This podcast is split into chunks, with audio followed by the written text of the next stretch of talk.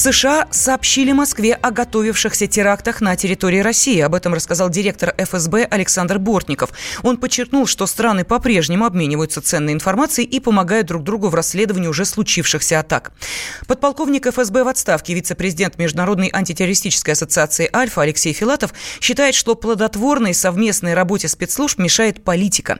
Если бы ситуация в мире не была настолько напряжена, это позволило бы эффективнее бороться с терроризмом, отметил Филатов. На самом деле все равно работа спецслужб, она напрямую, по крайней мере, ее глубина и ширина этой работы зависит от политических отношений между странами. Но поймите, даже, в общем-то, вот сейчас, в нынешних очень таких плохих отношениях между нашими государствами, все равно какие-то контакты спецслужб имеются. Но, скажем так, возможно такой вариант, что там, из 10 таких информационных э, источников мы там, например, рассказываем там, об одном или двух. Даже вот эта информация, которая выходит, что, там, скажем, американцы американцы нас предупредили, мы предупредили американцев, она тоже используется политиками как бы для того, чтобы говорить, что вот видите, вот у нас эти плохие отношения, мы к вам идем навстречу, мы работаем над тем, чтобы люди там не пострадали в терактах. Я считаю, что взаимосвязь, конечно, непосредственно есть, и чем лучше эти отношения, тем, в общем-то, лучше работа и антитеррористическая. Я всегда вспоминаю 2001 год, события 11 сентября, когда, в общем-то, американцы круто пересмотрели свои отношения с Россией. Я помню тогда первый раз они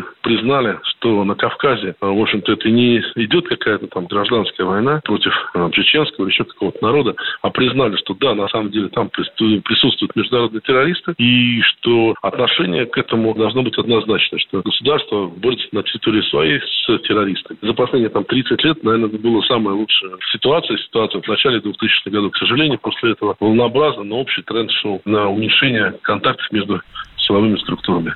Ранее американцы предупреждали российских силовиков о готовящемся теракте в Казанском соборе в Санкт-Петербурге. В свою очередь Россия помогла расследовать нападение во время бостонского марафона, рассказал Бортников.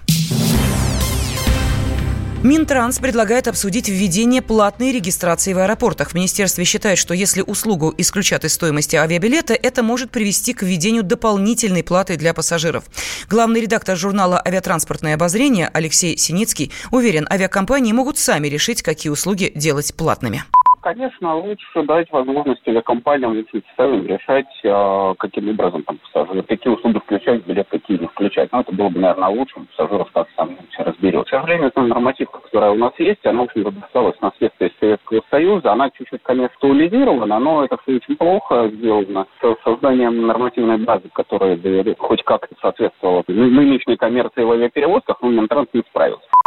Ранее стало известно, что авиабилеты на рейсы авиакомпании «Победа» из-за границы в России станут дороже на 25 евро. Это связано с тем, что по решению московского суда авиакомпаниям придется включить в стоимость перелета регистрацию пассажиров на стойках в зарубежных аэропортах.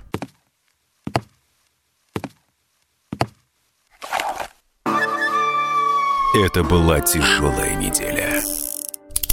Хороший. Ребята, давайте жить дружно плохой. Понимаете, не признавали у одного кандидата подпись его родного отца. Злой.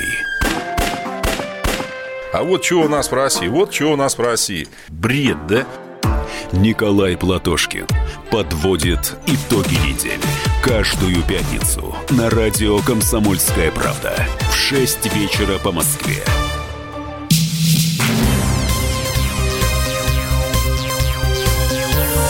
Темы дня. В студии Елена Фонина в Керчи сегодня прошла минута молчания в память о жертвах трагедии в Политехническом колледже. Молебны прошли также по всему Крыму. Подробнее корреспондент «Комсомольской правды» Анастасия Жукова.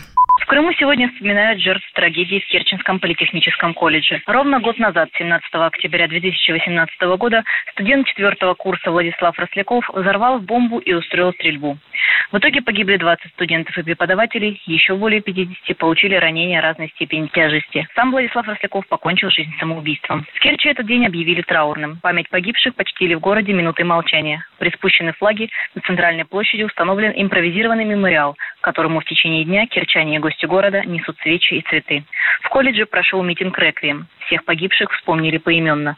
Возле учебного заведения установили памятный камень. Занятия в этот день для студентов сделали сокращенными. На центральной площади Симферополя тоже появился мемориал жертвам массового убийства в политехе. Горожане приносят цветы. Вечером планируется зажечь свечи в память о погибших. Анастасия Жукова, Комсомольская правда, Крым.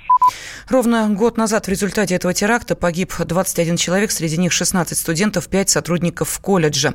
Недавно стало известно, что летом после длительного лечения скончалась еще одна преподавательница колледжа, получившая ранение. В Москве зарегистрирован абсолютный температурный рекорд за последние 130 лет. Столбики термометров на базовой станции ВДНХ показали 18 градусов тепла. Ведущий специалист Центра погоды ФОБОС Михаил Леус рассказал, что теплый воздух задержится в столице еще на несколько дней. Причиной такой достаточно необычной для этого времени года погоды стал Атлантический циклон. Центр его находится в данный момент над э, территорией государств Прибалтики. Э, по его южной периферии к берегам Москвы-реки и пришли достаточно теплые воздушные массы. Плюс к этому небольшая облачность позволила солнечным лучам увеличить прогрев. Ну и в результате мы получили вот такое рекордное достижение. В пятницу столица останется во власти этого циклона, однако, перемещаясь по северу европейской России к востоку, постепенно развернется к нам своей более прохладной части. Ночью местами пройдут небольшие дожди, и завтра днем уже э, заметно прохладнее, плюс 12, плюс 14 градусов. Впрочем, и эти значения э, существенно выше средних многолетних показателей. По предварительному прогнозу прогнозу теплыми будут и предстоящие выходные. Днем, э, несмотря на довольно облачную погоду, воздух в столице будет прогреваться до плюс 14, плюс 16 градусов. Вероятность дождей в эти дни будет небольшой.